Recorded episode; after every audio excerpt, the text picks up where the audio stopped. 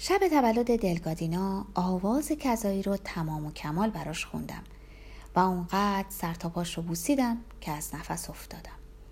ستون فقراتش رو مهره به مهره. همونطور که میبوسیدمش گرمای بدنش بالا می‌رفت و رایحهی وحشی از آن متساعد می‌شد. با رعشه های تازه هر وجب از پوستش به من پاسخ می‌داد و در هر نقطه گرمایی متفاوت تعمی منحصر به فرد و ناله نو یافتم. و تمام وجودش از درون با تنینی تدریجی مترنم شد و نوک سینه هاش مانند قنچه شکفتند. بیان که لمسشون کرده باشم دم صبح چرتم گرفته بود که یهو انگار هم همه جمعیت رو در دریا و فریادی دلهراور میان درختان شنیدم. که بر قلبم نشست. پس به دستشویی رفتم و روی آینه نوشتم دل گادینای عزیزتر از جانم بادهای خنک کریسمس رسیدند یکی از شیرین ترین خاطراتم به دگرگونی درونی غریبی مربوط میشه که در سهرگاهی مثل صبح اون روز هنگام خروج از مدرسه احساس کردم. چرا اینجوری شدم؟ خانم معلم مبهوت به من گفت آی بچه جون مگه نمی‌بینی بادهای خنک میوزند؟ هشتاد سال بعد وقتی در بستر دلگادینا بیدار شدم همون احساس دوباره سراغم اومد و باز دسامبر بود که سر موقع برگشته بود با آسمون شفاف طوفان‌های شن گردبادهای خیابانی که سقف خونه ها رو از جا می کندند و دامن دخترای دبیرستانی رو بالا می بردند. در اون هنگام آواهای شهر تنینی شبهگونه میافتند شبهایی که بادهای خنک میوزیدند.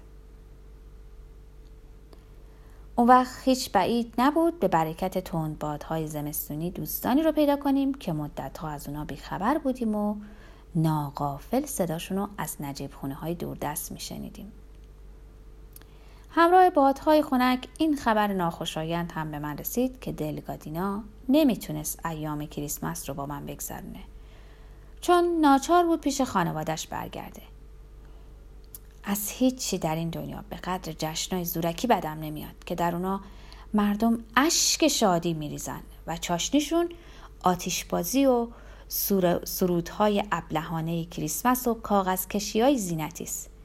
که اصلا به طفلی که دو هزار سال پیش در آغلی مفلوک به دنیا اومده ربطی ندارند.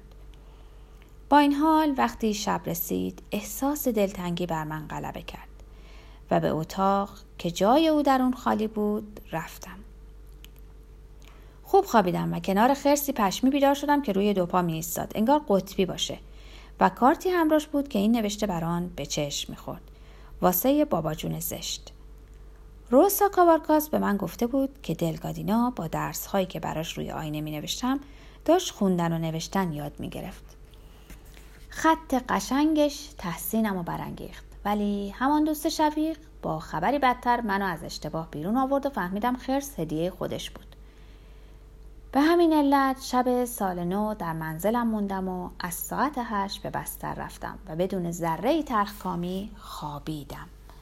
احساس خوشبختی می کردم چون با اعلام نیمه شب در میان خروش خشمالود ناقوس ها و آژیر کارخونه ها و ماشین های آتیش نشانی و زجه های کشتی ها و انفجار ترقه ها و فشفشه ها حس کردم دلگادینا روی پنجه پا وارد شد.